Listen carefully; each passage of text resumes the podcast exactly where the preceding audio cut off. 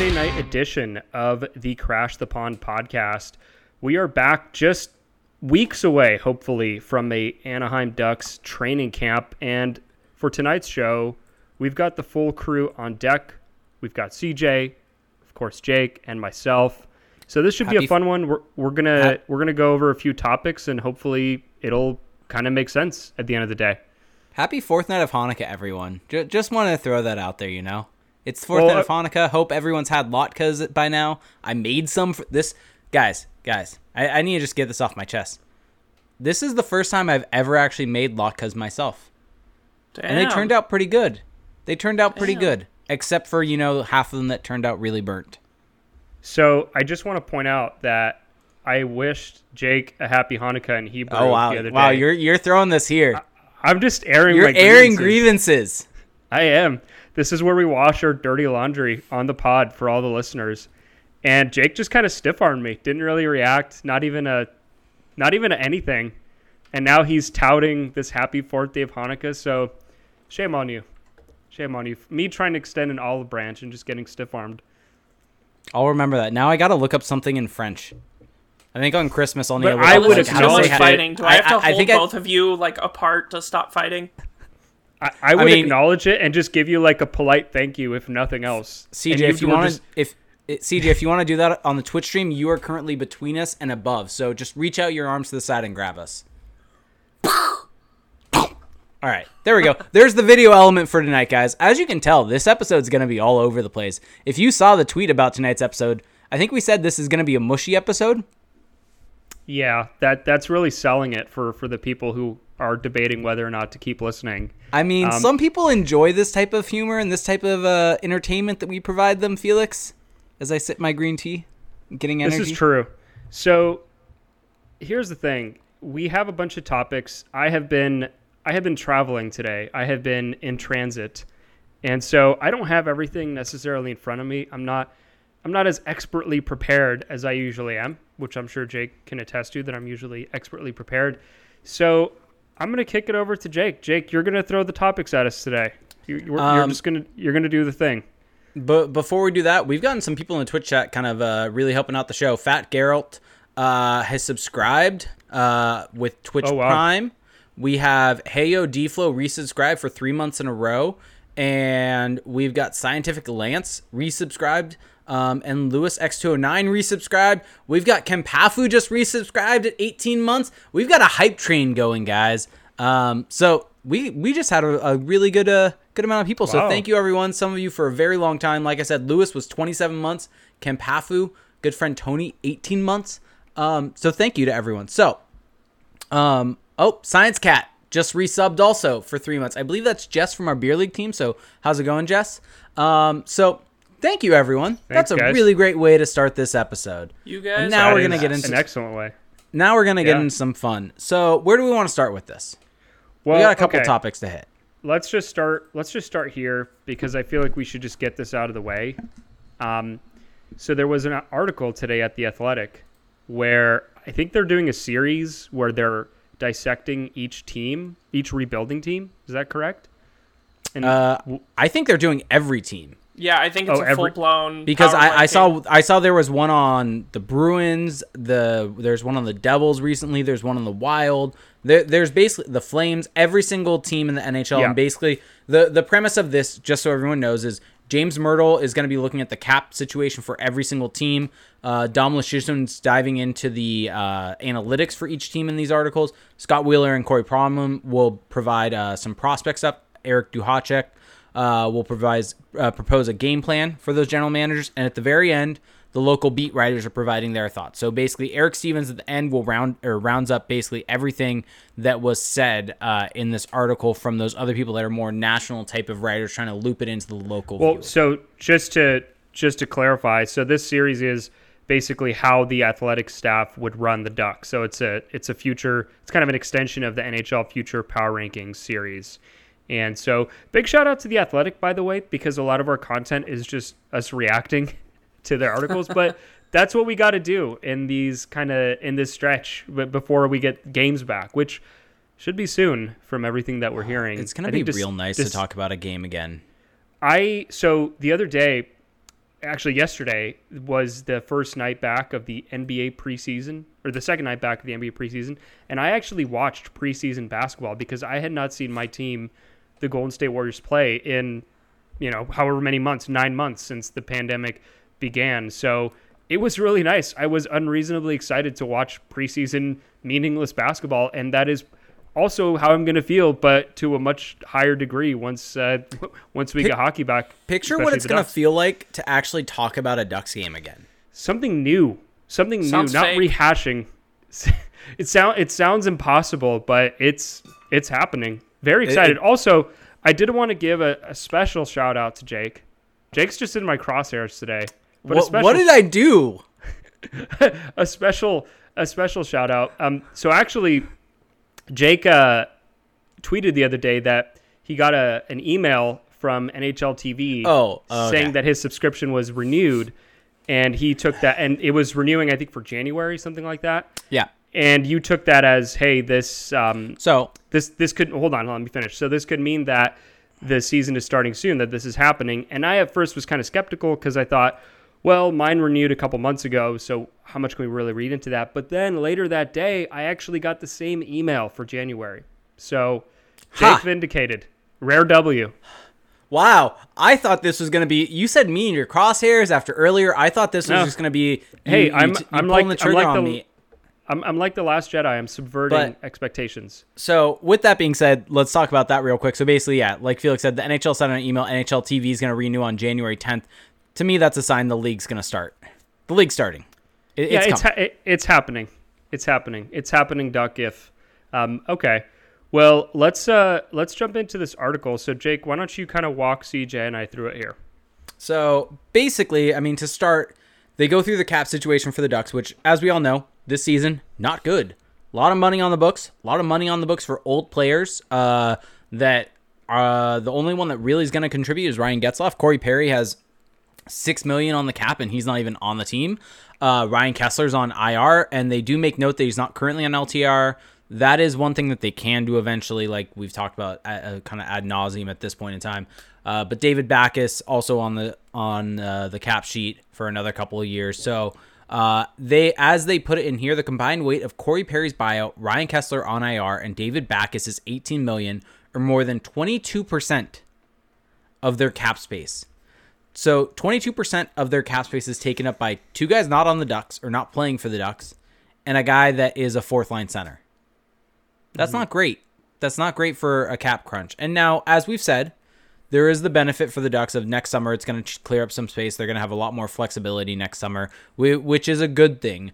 But if you're looking at right now what they can do to win now, this season there's a lot of bad money on this roster, and that's a tough situation. And so, um, who knows what they do? What they do with Ryan Getzlaf next summer also is, is a big play in this. But basically, as of right now, it's a tough situation, and, and that's what we've kind of said here, and that's reflected in the article. So, Uh, CJ, what do you? What's your reaction to that? I have some thoughts, but why don't you jump in here?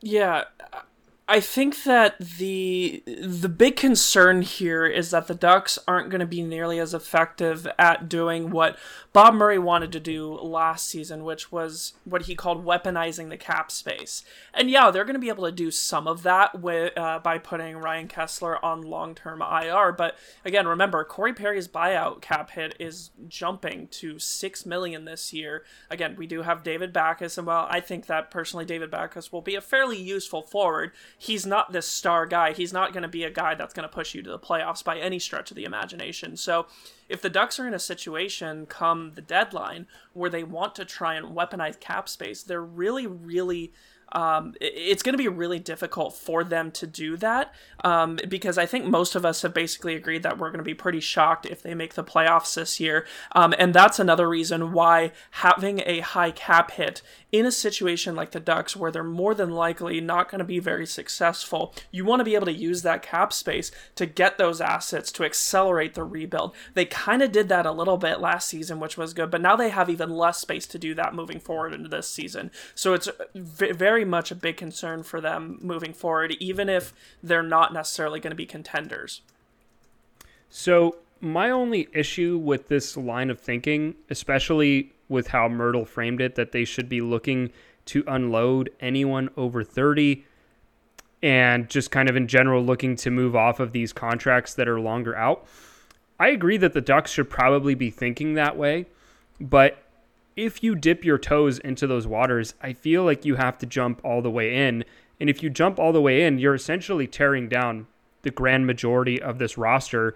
And sure, you will have a lot more flexibility when next offseason rolls around and the season and the off seasons after that, but you don't really have any kind of framework to then plug in some big free agent additions into. So if you dispatch, for example, your older blue liners, so if not one or more of you know Fowler, Lindholm, Manson, what are you really then rebuilding into? There's this whole kind of debate about rebuilds and how if you go totally scorched earth, it's harder to to then climb all the way back because you've you've really taken it down to the bone. And so maybe keeping some of these guys on board may be beneficial for the longer term. So for example, I wouldn't move off of a Hampus Lindholm, uh, even though yes, he's probably going to decline. He's still good. He's still well, giving you value for that contract. Do you think that that is someone that Mirtle is specifically talking about in this art in this well, portion so he, of it? He specifically said anyone over thirty. Yes. So, so I don't think he's actually addressing that, but the the kind of the thrust of his argument is that they should be looking to move off of those types of deals. Um, and so, yeah, like for a Henrique, for a Silfverberg, I think that that's fair because you're getting value for those guys now, but that value, like a Lindholm, is probably going to decline to some degree, but it's going to decline and you're stuck with the term. So I think that probably those are the guys you want to target. And with a Cam Fowler, if you want to try to move him, it's going to be really hard to do that. He's got so much term left on his deal. He's got five seasons left uh, after this coming season and he's got a modified no trade clause, and you're five still. Te- I think it's four or five teams that he'll accept a trade to. Yeah, yeah, only it's, four. Yeah, it's it's a four team trade list, and you're still getting value for that contract. It's not. I don't even know if it's commensurate to the cap hit. You know, he was a good defenseman last year by most metrics, but is it is he worth the six point five? I don't know. So, well, I, I guess personally, just to kind of close my thought here, I wouldn't go full scorched earth. I think I would try to pick and choose a little bit who I'm moving out because this team, if you do it right, can be competitive sooner rather than later yeah. if you can kind of thread that needle. I one thing I do wonder specifically uh, going into into the upcoming seasons with these contracts for guys over 30 is do the Ducks look to move guys that maybe they weren't so dead set on moving because there's chatter that there's going to be a flat cap for 7 or 8 years. That that's when I've been listening to various different podcasts with different people that understand kind of more of the nuance with how the the money flow is going to be coming in and how that is going to skew so heavy towards the pay, players that they're going to have to pay it back over time is that one of the the downsides to kind of the CBA not getting renegotiated is that the cap is probably going to remain flat for longer than it would have in the first place. And it could be at 81 and a half million for the entirety of this CBA for all 7 years. And so I think one of the things that you hope when you sign a guy to a 6-7 year deal is that at the end of the contract that cap hit is no longer taking up as much space as it was when you first signed the guy because the cap has historically ever since it came into play always risen year over year and by the end of a deal, the cap hit that you had for that guy is no longer near the top of it. I mean, you look at a guy like Ryan Getzlaf and, his cap hit. When he signed that deal, that was one of the top cap hits in the league. Whereas now, that's what four or five million, four million or so less than the top cap hits. Maybe a little bit. Maybe I'm a little bit. Maybe three million. But still, that that's it's, kind it's of the point. Lower. Yeah. And, and now that that's no longer going to be the case, I wonder if that plays a part, and maybe the Ducks do look at moving a guy like Cam Fowler. Maybe that plays a part, and maybe a guy that's going to be a UFA, you're more likely to move because you don't think you're going to be able to afford him because of the flat cap situation. A guy like Josh Manson, guy like maybe even Hampus Lindholm who's going to be coming up on his contract pretty soon. Uh, a guy like Rickard Rakell also going to be coming up. So there, there's a lot of tough decisions coming up for these guys in the, the 25 to, to 30 range. And these are guys that we've talked about ad nauseum on this podcast. And part of that is this situation. It's just kind of been accelerated now with the flat cap situation coming up with these guys potentially needing new contracts and whether you want to burn bad money in them for that that will stay at its level of cap or percentage of cap for possibly the entirety of the contract. And, and that's something that they're really going to need to factor in in a way that they may not have in the past because I think you, to tie you in- re- go ahead. Yeah, sorry. I, I think just to like kind of to tie into both of your points here, where specifically for Felix, I, I completely agree with Felix. Like there is a way for the Ducks to get back into contention without completely setting fire to the entire team.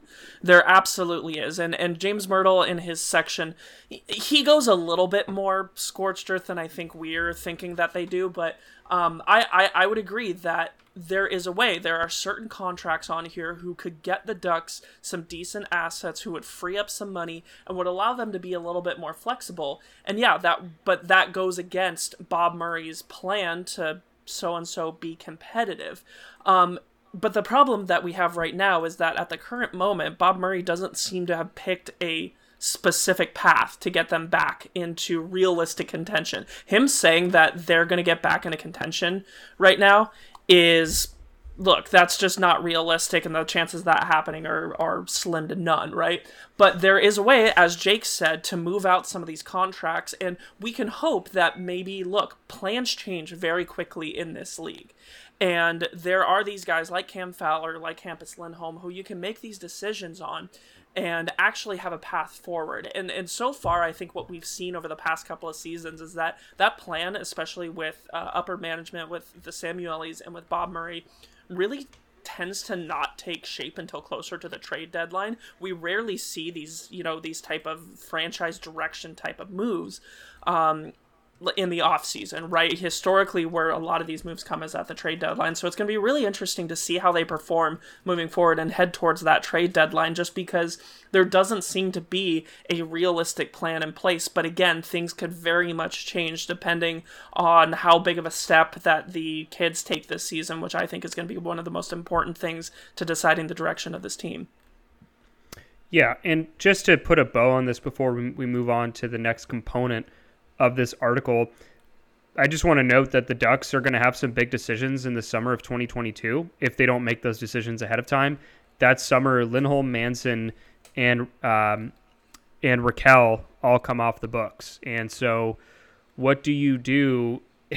what do you do for all three of those guys? Because I think for all three, they present their own challenges, but at this the thread between all three is that they're going to be entering their late peak, if not beginning the decline at that point.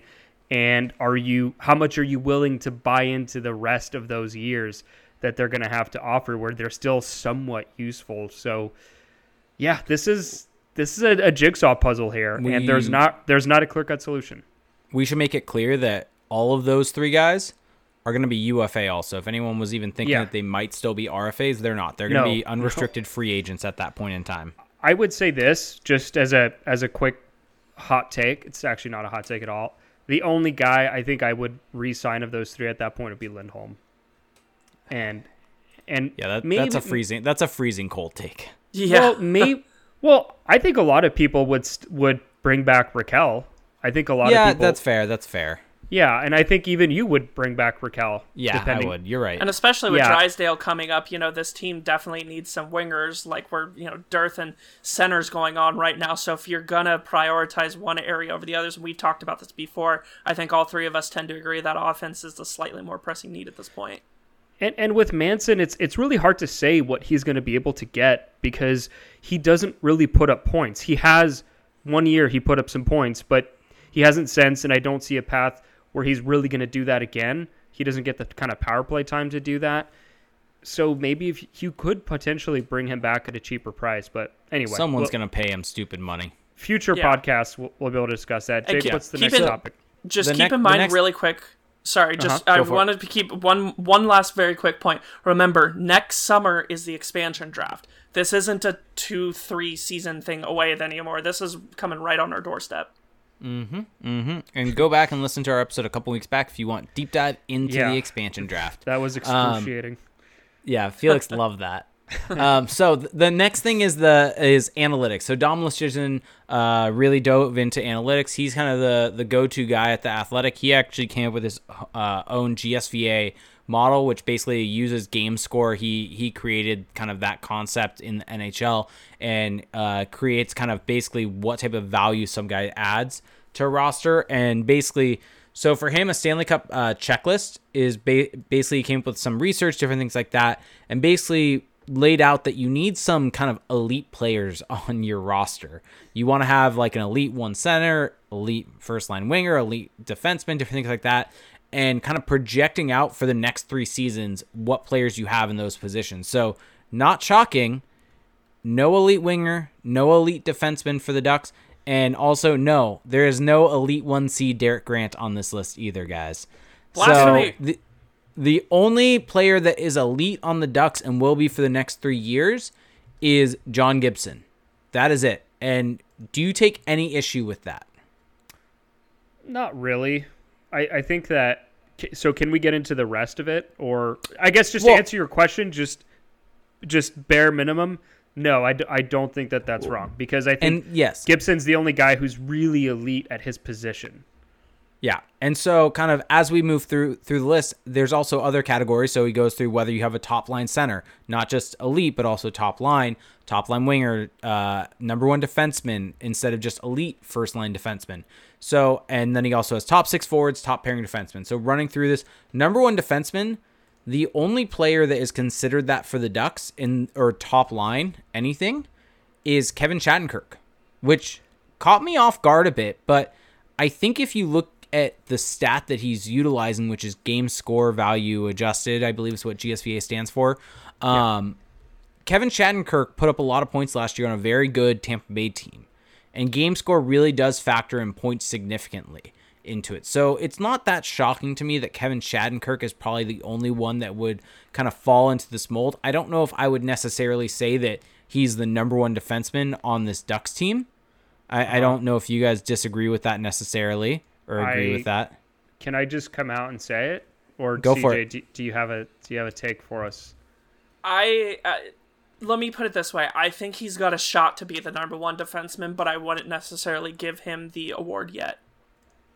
Here's my question: Who who did Hampus Lindholm piss off, or who did he wrong to, so to be uh, to, to be taken out of this consideration? So, So so, I here- actually want to, um, I actually want to like address that really quick. Um, Dom's model, by his own admission, um, uh, weights the last three seasons and it weights the recent season, the previous season, higher than normal. So there is, he admits, uh, some uh, recency bias in there. And the Hampus Lindholm did not have a particularly good season last year. He didn't have a bad season by any stretch of the imagination, um, but he didn't have his normal kind of elite shutdown defensive seasons that we've seen in the past. So he dropped off a bit. I would kind of think that's a little bit flawed for me personally, but that's why.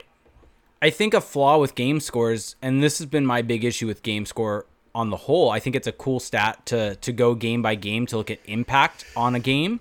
Yeah. But overall, if you're trying to analyze a player through game score, I feel like it falls a little bit short because it factors in points and goals and things like that Yep. too much as compared to looking at on ice uh, factors instead. And so I think that's where this is falling short and why Kevin Shattenkirk is probably considered a number one defenseman per game score because he put up points in Tampa Bay. He put up shots. He put up things that game score does value, whereas Hampus Lindholm doesn't necessarily do those. And so that's why if you look at Lindholm, so running through real quick the, the rest of the list, there's top six forwards. The the top six forwards for the Ducks in year one and year two are Adam Henrique and Rickard Rakell. And then in year three, it's Adam Henrique and Jakob Silfverberg because of Rickard Rakell uh, being uh, unsigned for that third season. And they are all considered average on this list. Top pairing defenseman, um, Cam Fowler is considered a top pair defenseman by uh, GSVA for all three seasons, with the final two being a low end, and Hampus Lindholm, a low end top four defenseman. Yeah, That's I don't insane. know if I necessarily agree with that. Yeah, That- and so that's, I that's crazy talk. I think GSVA is good to evaluate forwards. I think it lacks um, the ability to evaluate defensemen, though. Yeah, and like, of course, all due respect to to Dom and to people making these models, because there's a lot of work that that goes into it, and this isn't. I I think that they're they're you know people like Dom are totally willing to be open about the potential drawbacks or limitations of what they're putting together. And I feel like with something like this, it does. I would just argue, and I haven't done maybe the necessary research to be a 100% on a claim like this, but I do think it does underrate someone like a Hampus Lindholm who doesn't really stand out from a production perspective, but stands out more from an on ice perspective where he's he's the type of, of defenseman who's going to drive shot rates uh, for and against, and he's going to make you better in that sense. He's not really going to have a ton of individual offense. He's not a huge power play contributor, but if we look, for example, at goals above replacement, Hampus Lindholm was still was still good last season, if not very good, um, both individually on ice, special teams. He was used in brutal matchups. So I still think that from just my own view of what makes a great defenseman, the type of defenseman that I would lean on night in and night out, Hampus Lindholm is still that guy for me. Now it's it's not to take anything away from Cam Fowler, but I think that there's enough evidence when you look at other models to say that Hampus Lindholm be- belongs in that tier as well. And I think that So it something- makes sense. And sorry, just to mm-hmm. quickly finish, I would just mm-hmm. say that Fowler, I understand why he's in that tier for this model because it does rate individual contributions more, point production, and Fowler does have that on Lindholm, no question. So let's. Uh, this is a fun little thing here. I pulled up on Evolving Hockey the goals above replacement uh, leaderboard for last season among Ducks defensemen. Um, you'll want to take a. I okay. Let's put it this way. I think we can all guess who was the number one Ducks defenseman based on GAR. Who do you think? Fowler. Yep. So that one's easy. Um, where does where do you think Lindholm ranks? Fourth. You have this up, don't you? No, I actually don't. I swear. He's fourth. I do. No, was I swear I don't. He was fourth with 1.2 goals above replacement. So, you know, not nothing otherworldly, but still pretty solid, pretty responsible. Guess who the two above him were? Michael Del Zotto He's Yes. second with 2.4. and Erik Gudbranson. Ooh, no, I don't think you're going to get this. Djoos, Uh, Yep. juice. oh, Christian sample Juice size. in Sample o- no- size. sample no, size. hold no, it's it's actually not. No, it's not. It's, It's a, it's a cumulative. cumulative stat. Oh. Jake he, just uh, Christian. Djoos put up 1.6 goals above replacement, good for third on the team for the entire season in nine games. Like again, I don't, I wouldn't expect him to keep up that pace, but Christian Djoos had a really good nine game run for the Ducks after he was traded. Yeah, I I'm on wait. I'm I'm wait and see on Christian Djoos, but I am cautiously, Yeah, and I mean cautiously Optimistic. optimistic. Yeah, But um, cir- circling back to this, basically the, the the purpose of this, though, I think, even though we can kind of get into the weeds on our arguments about where he what he's classifying as number one defenseman, top pair defenseman, top four defenseman, I, I think what this list highlights, the Ducks' only position that's elite is goaltender. I could argue that they don't have a number one defenseman on this roster or a top line winger or top line center, and I think that's fairly accurate. I, I think maybe you could argue that Hampus Lindholm or Cam Fowler are number one defenseman, but it's it would be lower end or fringe uh, for them can to I be I considered a can number I just one defenseman. can I just add another thing on on? I'm just like standing up for Lindholm now. go for it? So Lindholm, all of his play driving numbers were still good. Now, if you look at goals for per 60, when you look at the RAPM charts, he was definitely below average. But I'm, and I know it isolates for individual performance, but the Ducks just weren't a good team and they didn't have many good scorers. And I think that when he was on the ice, there just wasn't a lot of offense and uh, finishing going on. And I do think that that takes away from his overall numbers. Yeah. And so I still think he's a very good top pairing play driving defenseman. He might not be elite. Maybe maybe I'm a little wrong about that, but I think if Do you, you think average number one still? A number one D man in the league? I think he's solidly a top pairing defenseman. So I'm gonna But I'm gonna yeah, no, I'm gonna- I is he agree. I'm, I'm, he- I'm putting you on the spot. Number one D man. I don't think he's a number one defenseman Okay. because I think to be a number one defenseman, you have to do more than what Yep. he does because that that threshold should be really high. But I think that for for mm-hmm. Lindholm, if you look at the totality, not just the totality of his career, but even just the last three years, he's still way up there in terms of play driving, and I don't know. I'm just still high on him. So anyway. I, I, think circling back, I think we all hopefully CJ. Let me know if you disagree with this. The Ducks don't have a number one defenseman. Then they don't have a top line winger. Yeah, I don't have a they don't have a top line center, which also means they they're not elite. They have basic they they have a couple top they have some top six forwards and they have some top pairing top four D man. But this highlights the issue with the roster that there's nobody at that upper end that is going to be have the game breaking talent on the back end or for the forward position. And I think that the only position that is covered is goaltending.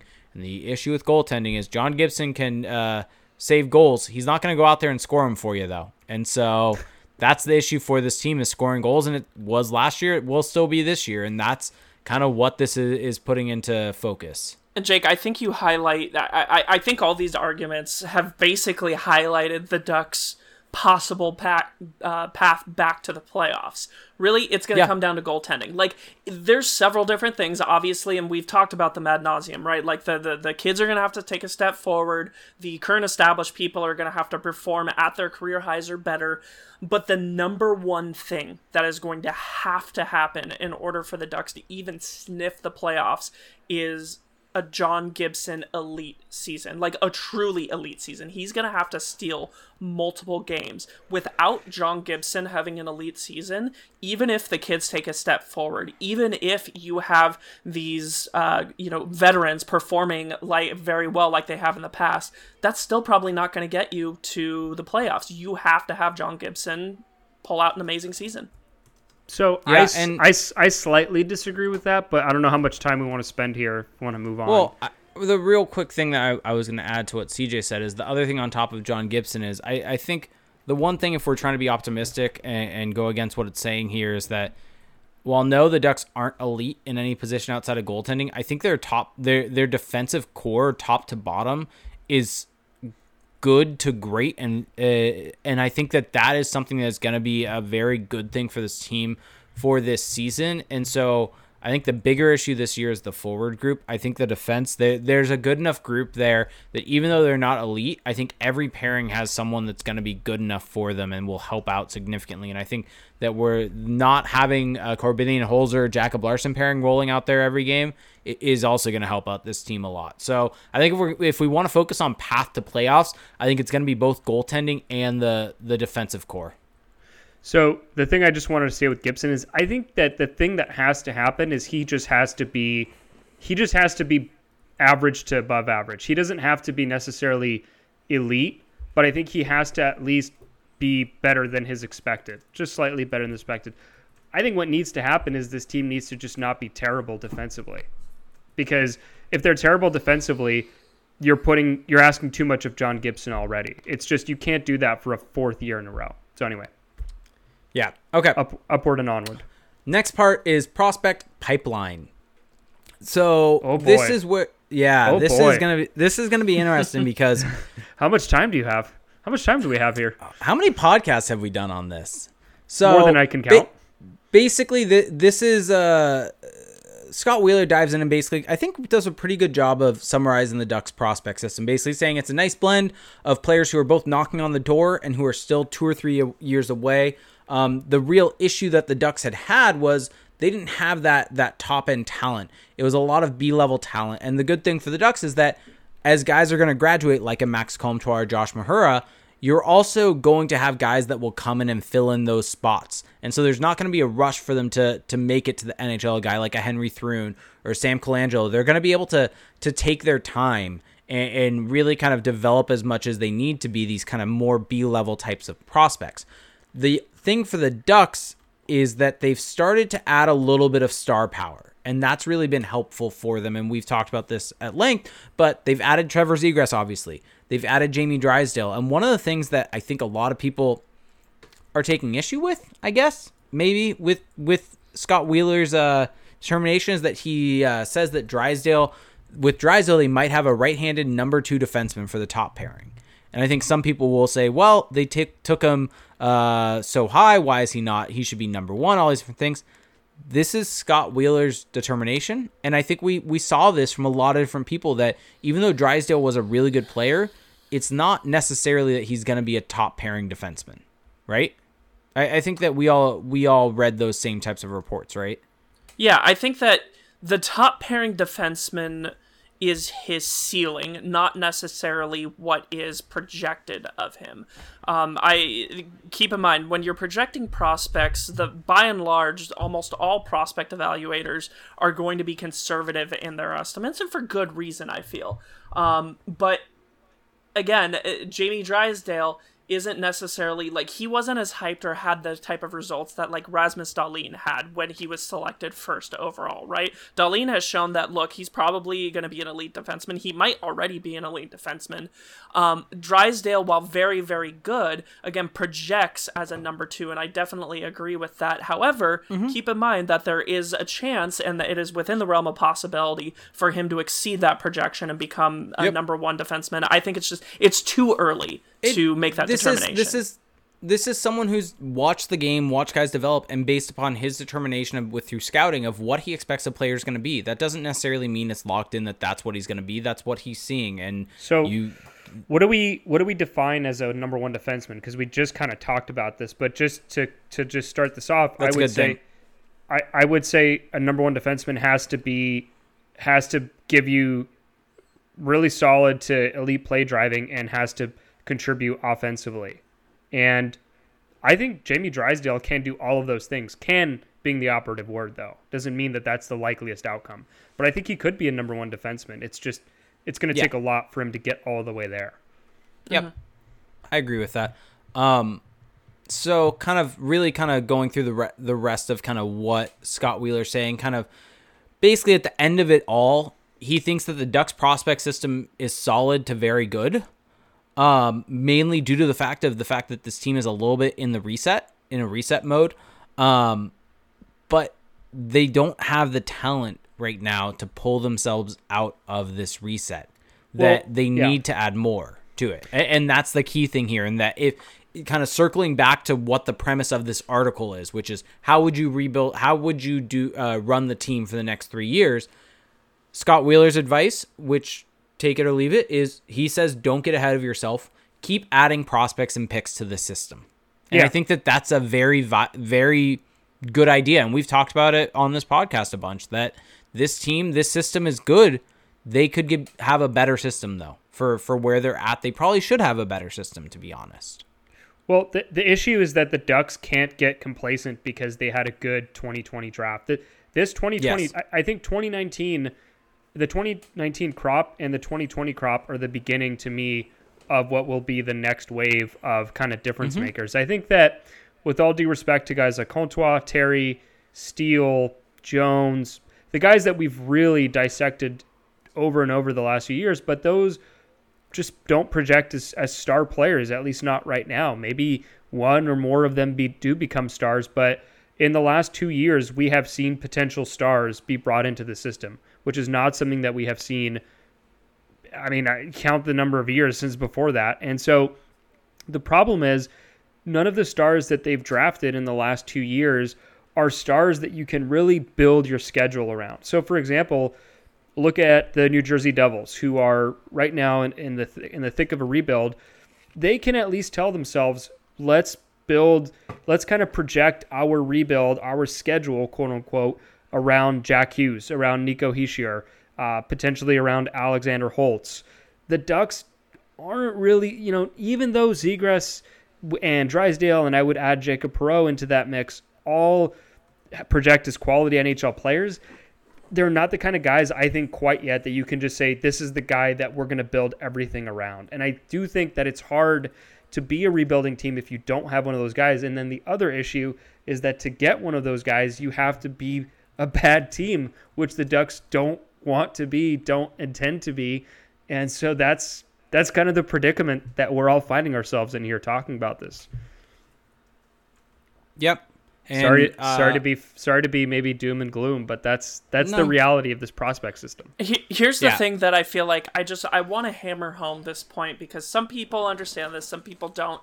Realistically, the salary cap and the draft system that we have in not just in the NHL but really in in most North American sports has kind of forced this strategy to be the most effective strategy. Like bottoming out, you don't necessarily have to necessarily bottom out and get multiple number one picks, but you kind of have to be bad for a few years to restock your cabinet and to go out and to become uh, an effective team again. I think that the only team really over the past what since the salary cap um, was instituted who didn't do that at one point was Boston. Um, and I think they're the exception, not the rule. So th- th- you have to work within the system. You can't just take these guys and wait for them to develop and not, you know, bottom out, but then still try to like restock with high end prospects. The system is not built to work that way. And so you can make an argument, and that's a whole nother conversation to talk about different um, drafting scenarios and uh, getting rid of the salary cap, which I'm a fan of. You know, th- that's a whole nother conversation. But the system that they have right now, realistically, what we're talking about being bad in order to restock uh, your talent and selling off good assets, that's just the fact of life of how teams get good nowadays. Yes, and I do think that for the Ducks system, it's a good system, and there's a lot of guys who in there who could become good NHL players, and it would be a great system. It, it would be worth even more if the Ducks had this kind of ready-made roster to plug those guys into. But the roster that they currently have is more on the tail end of its competitive window, and so you don't, and that makes it tougher to just plug in a guy like Terry or a Zegras and hope that they're going to provide you that spark because they're still going to need some development. They're not just plug in and play guys. I mean, Troy Terry, it took him a while to even get to where we saw him last season, to where he was, I would say, a good kind of depth player. So it's tough, but I think if you're a fan of prospects, if you're a fan of the Ducks, there's there's definitely plenty of reason to be optimistic about the prospects. It's just more how they fit into the bigger picture that there may be some room for for skepticism, I guess. Mm-hmm. Yeah, and one thing I want to make note of that I found interesting from what Scott Wheeler said is uh, Jacob Perreault, potentially a guy that is uh, could become an impact player, which is more so than he basically says about anyone outside of Drysdale and Zegras. So yeah. that kind of shows you how people feel about Jacob Perreault and what the Ducks got with their late first round pick. Well, Perreault could be a star, so yeah. Exactly. So he was he was a steal at 27. Do you want to go into the fi- the final portion from the national writers, going from Eric Duhatschek? Uh, sure. Let's do it. Okay. As in, I read it. Yes. I- am giving you this one. Okay. Well, I haven't actually read this article all the way oh, through. Well, fine, fine, fine. So fine, wh- why don't why don't you do it? I'll just keep going then. So basically, Eric Duhatschek was was kind of looking at this from a global perspective, what the Ducks should be doing, where they're going to be going, um, and, and, so basically he he brings up a good point that the Ducks do understand the value of draft picks and do a pretty good job of letting guys kind of build up their confidence, nurture them, play in the AHL if they need it, um, get them in the NHL if that that's needed, and basically that if Trevor Zegras makes a leapfrog, this could basically be be a jumpstart for this Ducks franchise. But at the end of the day, the Ducks basically it feels like they're about to embark on another, as he puts it, spinning your wheels in place kind of season. And brings up the point. This could be costly for Dallas Eakins, which I mean, we actually just got a Twitch uh, question in the Twitch chat from Ginger Wolf saying, um, basically, why does Eakins get so much flack for having a bad season last year if there are all these issues with the rosters that have gone over. And and so um, that kind of is echoed by Eric Duhatschek basically saying that this could prove costly for Dallas Eakins um, due to the fact of having all these young pros, having the roster that he has. And basically, Eric Duhatschek ends basically saying a lot of things have to go right for the Ducks to basically make the playoffs here. And it's not likely that happens. Why are we stopping at Dallas Eakins? I, I, I, I don't think he should be the fall guy in all of this. yeah, no, no and, I, and, that and, and and that's the yeah. point is that uh, Ginger Wolf brings up why is why is Eakins getting getting the flack yeah. right now when well, when it well, seems the, like the, it's a roster issue and and yeah. it seems like Duhatschek's even bringing that up saying it could prove costly for Eakins and it's not necessarily his fault. I just think that even if you're not, you know, this the the Samuelis are clearly very smart people. They're very successful and even though they might not be experts on the sport itself, anyone with any degree of analytical ability would look at the situation and say, yeah, this isn't on Dallas Eakins. If the Ducks aren't any good next season, yeah, that doesn't speak well to Dallas Eakins. If he can't get more out of this group than we might expect, then yeah, that is you can't just write that off. But at the same time, who's the one that's setting him up for this? Who's the one that's that's giving him the hand to work with? Who's the one who's had the opportunity now to have three coaches? Who, who's the one who's kind of dug the team into this hole? It's not Dallas Eakins, unless maybe I'm missing something here. So agreed. I, I think if the Ducks are really bad this season, which is a possibility, it's not necessarily the likeliest outcome, but if they are really bad, it has to be the last season that Bob Murray is the general manager of this team. And yeah, even if that means that there's going to be some uh, flux in the summer with the expansion draft and having to deal with all of that, it doesn't matter. You have to turn the page at some point, getting a fresh approach in there, getting a getting a new set of eyes without the loyalty to past players who made this team as good as it was previously. I think that that's really important. And look, if the Ducks if the Ducks have this big improvement next season or even a moderate improvement and there's all these underlying metrics that show that their their overall play has, has gotten better, that the prospects play well, that that some of the veterans have bounce back seasons, then I don't think you can justify firing Murray at this point. You know, there's still all those things are still possible. So I'm not saying that this is what has to happen.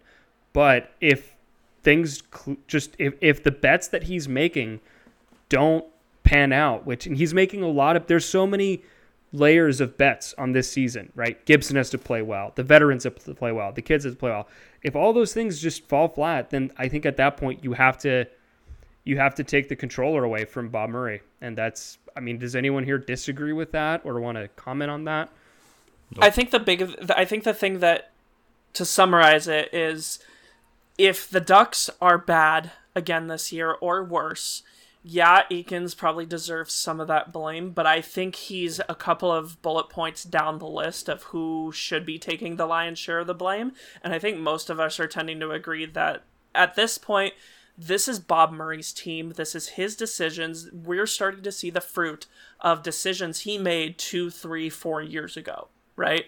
Um, sometimes even longer mm-hmm. than that. Mm-hmm. This is where the rubber meets yep. the road for Bob Murray. And while Dallas Eakins could share in some of that blame if the season pans out the way I think a lot of us are expecting, realistically, there's no more. Um, I think I don't think there's any more excuses for Bob Murray to hide behind if it goes that way. Yeah, a little bit, a little bit of robot CJ, but we're we're all good. We're, we got you back. We got you back. Yeah, and, and I just wanted to add on on Murray is that this isn't uh, this isn't us or me just bashing Bob Murray. This is just the reality of the NHL with general managers.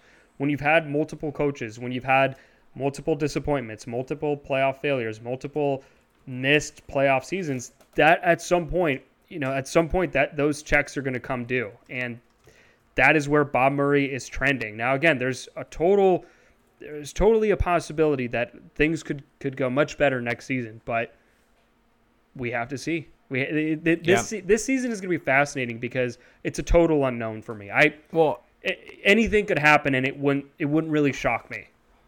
So, kind of the the final piece of the this article is the reality check, which is Eric Stephens look yes. at this roster, and, and this is the and and what he made of kind of everything above, and basically he even said he's like, I want to be able to be an optimist and one that would vary from the doom and gloom above, but it's pretty much exactly kind of what they said. He basically is like, they're not a good team. And, and he brings up the point, though, that Gibson could come back and, and have an absolutely stellar year. The Ducks could come out of the gates, and he mentioned that with this being a shortened season, the way that you start is so important with how you, uh, with playoff situation. And he said back in 2013, the Ducks took advantage of that by coming out of the gates hot and, and winning the Pacific Division. I think the difference between this year and then is the Ducks had a prime Getzlaf and Perry then. The Ducks had a prime Getzlaf and Perry then. I believe. Uh, actually, no. I was gonna say I think they had Lyubi Visnovsky, but I don't believe they did anymore at that point in time. But still, they they had prime Getzlaf and Perry. They had solid goaltending. Um, so it was a little bit of a different situation at that point in time. And this is the big point, and this is something we should spend a little bit of time on here. It was reported this week by Pierre LeBrun that it's potentially not going to be what we thought it was going to be for the division. Um, we we originally thought that it was gonna be the Ducks, the Sharks, the Kings, um, the Coyotes, the Golden Knights, Dallas, uh, Colorado, and then the eighth team would be Minnesota. And so Minnesota is a bit of a wild card there, and potentially with how they were going to end up. But Pierre LeBrun reported this week that it may not be Minnesota, that it may be St. Louis. If it's St. Louis, it's a pretty clearly defined top four in the division of St. Louis, Dallas, Vegas, Colorado. And it's not likely anyone from outside of that ends up making the playoffs if it is those four teams. Uh, if the the Blues are in the division over the Wild, and that's kind of where where I'm looking at this from. Now, granted, it's a it's a short season. You come out hot, you can basically go against kind of the numbers. You can outperform what your expected results are with with a hot goalie, with different things like that. But with that being the division, it would be really really tough to make it. It would be, but I think it would be tough either way. Yeah, Min- Minnesota is still a good team. I think Yeah. we should we should hit on that. They Yeah. they're a team that is adding a- adding in some really good talent. Su- they're such a team as? that had S- such su- as such as such as such as Marco Rossi. ah, There thank you go. there, there, Huh. there you go. I Um, and, and they Fiala had some really good numbers at the end of last year, and so and Kaprizov and and so Yeah, it's not as if they would be a cakewalk either. So it would be really tough for the Ducks to be able to to make it. And if they did, this will be a divisional playoffs. So if the Ducks Yeah. snuck in, they would get Colorado or Vegas in the first round. And so one of the things that is brought up, and one of the things that I've thought about it or thought about with this, or we've talked about or whatever, is that this is a season where most likely you're not going to be able to have fans in the stadium at all. Yes. The downside to any sort of tank is that you could lose revenue because people aren't in the stands. oh, I've heard this. Yeah, If you aren't, can't have people in the stands, why are you committing to winning? This is the year out of all years to commit to not making the playoffs. That you can do that. And I mean, even Eric Stephens does bring up that this is, or not brings this up, but brings up that typically you don't want to lose in Southern California because it puts you into irrelevance. And so the Ducks have wanted to avoid that mainly for that reason.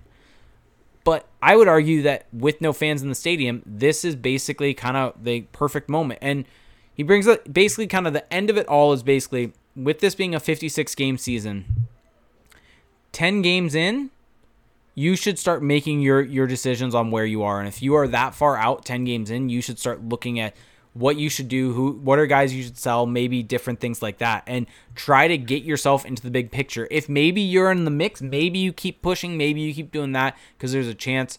I'd still argue it's not worth it this season.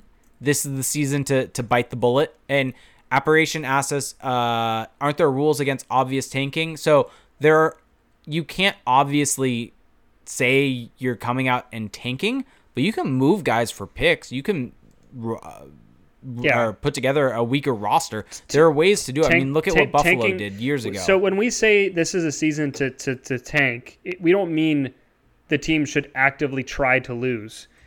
I i the on ice that the players, the coaches, it's management moving out some guys who make you better now for assets that are going to make you in the future. It's not as much about the guys that are playing. We're not saying they're going to throw games. That that's not what we mean.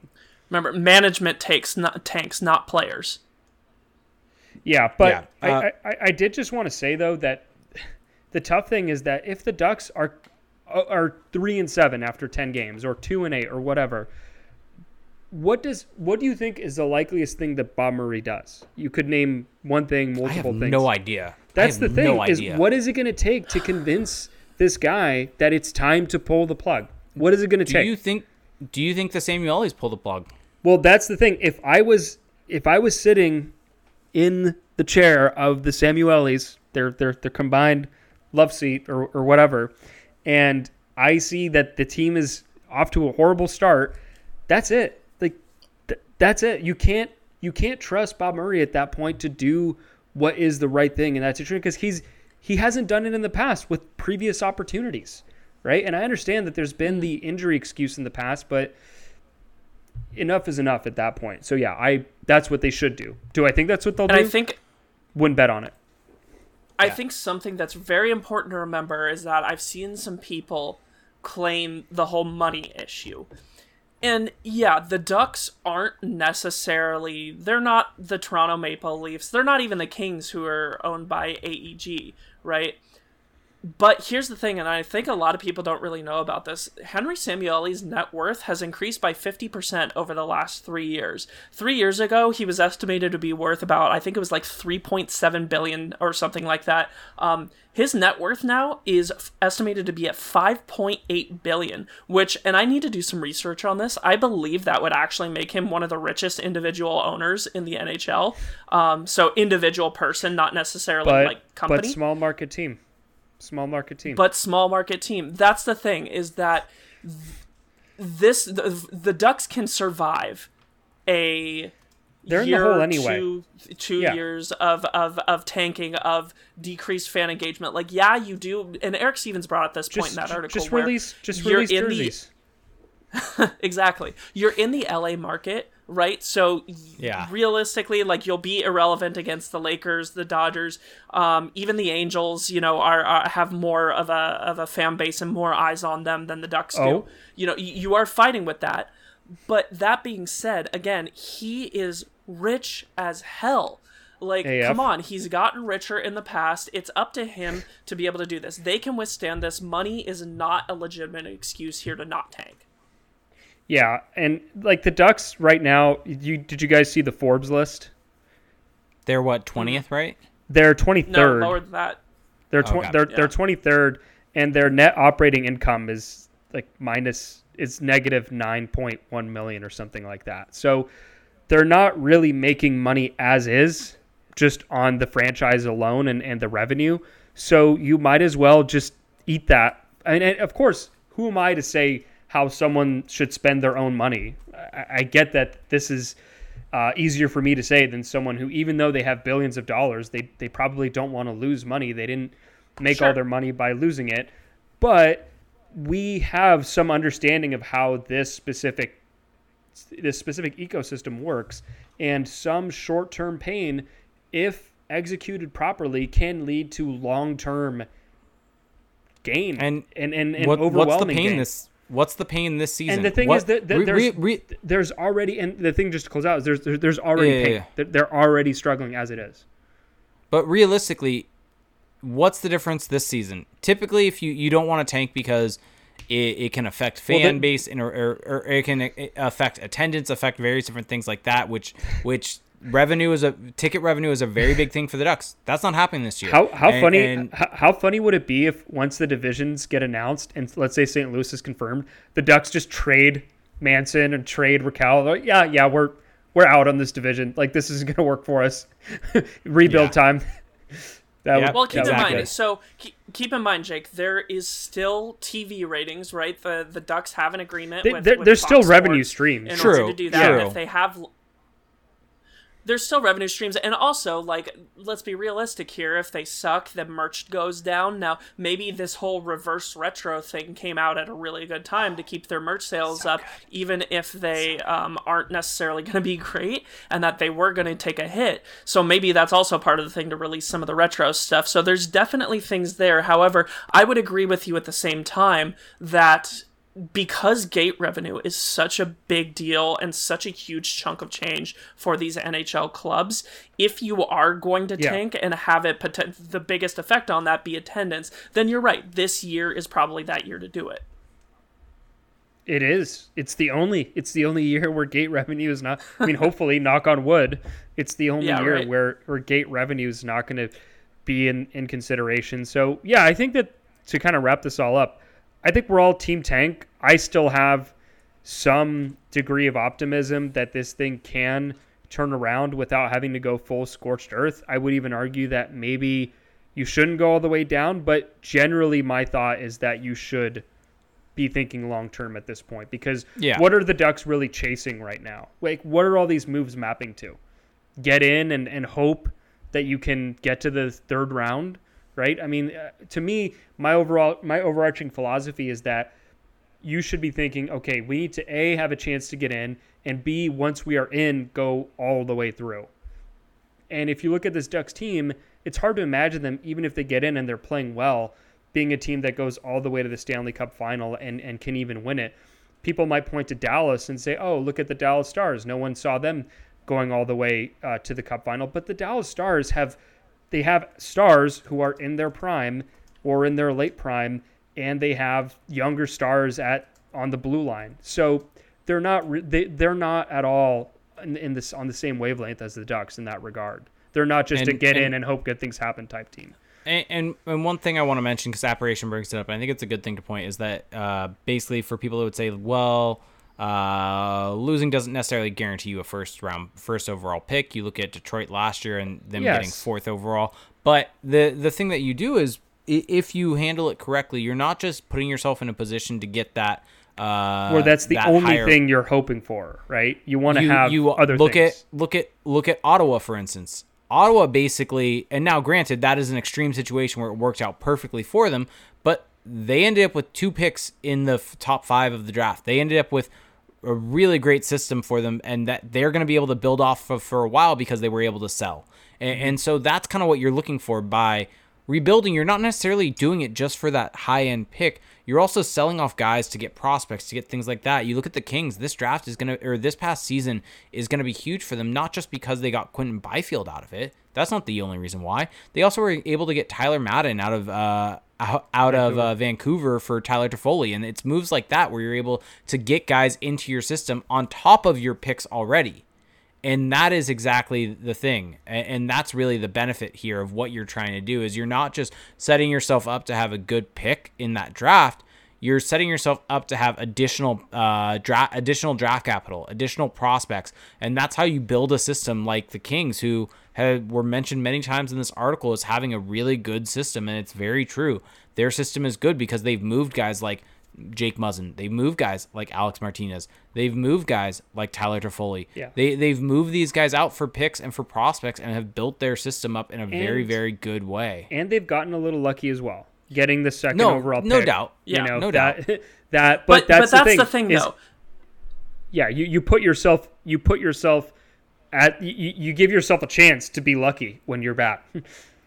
if if they And wouldn't that's have the won thing, that, is that- it, it, it sorry, go ahead, CJ.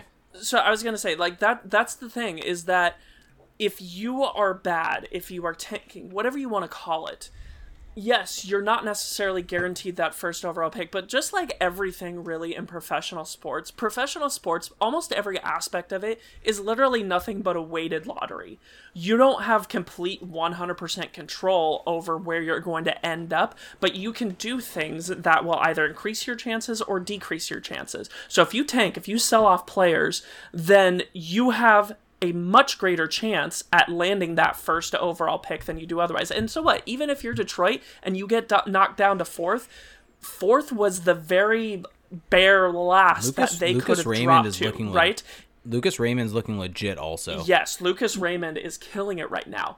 And look, look, if Detroit didn't do that and they won some games and they tried to win out and something like that and they had say the fourth best overall odds, then what if they get passed up by three teams? Now they're picking what seventh, eighth, something like that, and the difference between the seventh pick and the eighth pick might very get- well be a superstar or not. Like you don't know. yeah, All you Jack Quinn and Marco Rossi. is- exactly.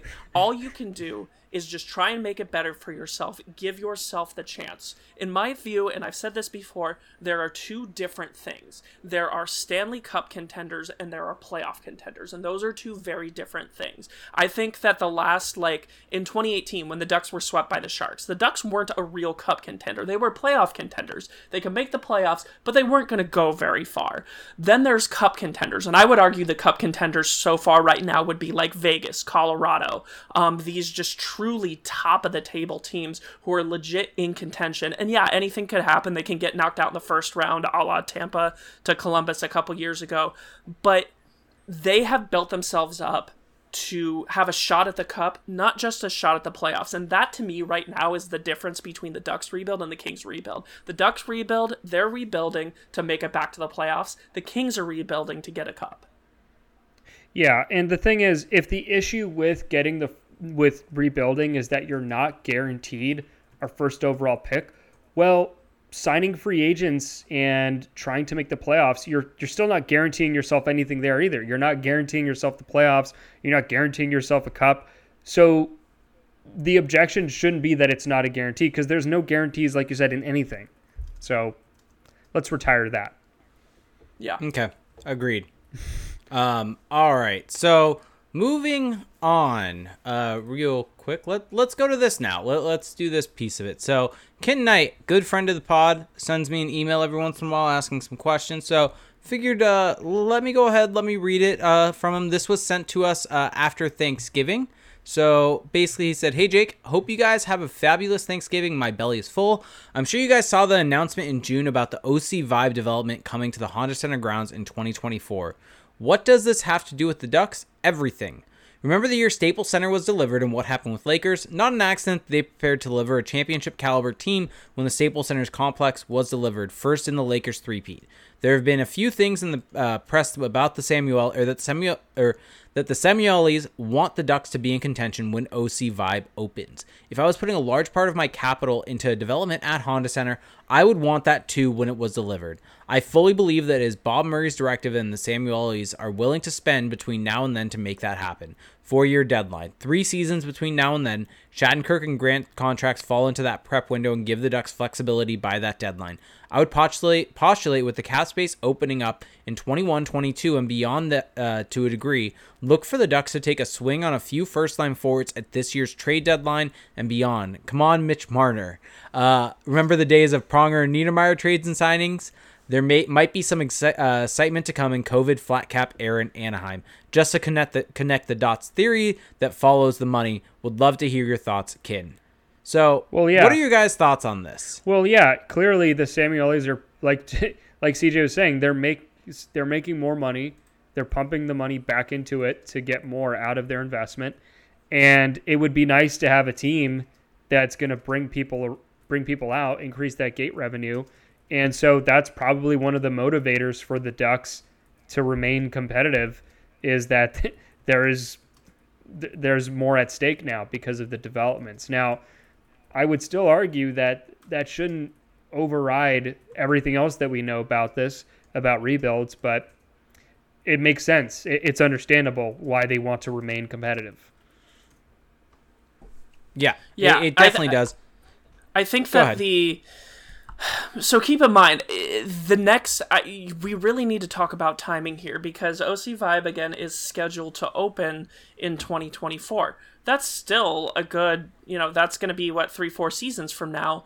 Um, so you don't necessarily this season want to take a swing on guys at the trade deadline because let's be realistic, the guys who are going to be available at this trade trade deadline are mostly going to be either rentals for the season or maybe they'll have a year after um, you really need to time it right. If we are going to see any of these moves to coincide a good Ducks team with the opening of OC Vibe, I would expect it to be post expansion draft at the earliest, um, especially once we kind of figure out, hey, this is what the team's going to look like. Here's who they're taking. We have a little bit more certainty in the future. And also, I mean, there's a lot of hockey to be played in that time. We have no idea what's going on. And, and I think the point that Jake Felix and I have been making here is that this team this team can rebuild and they can rebuild fairly quickly if they make the right decisions. This doesn't have to be a four five six seven year drawn out rebuild.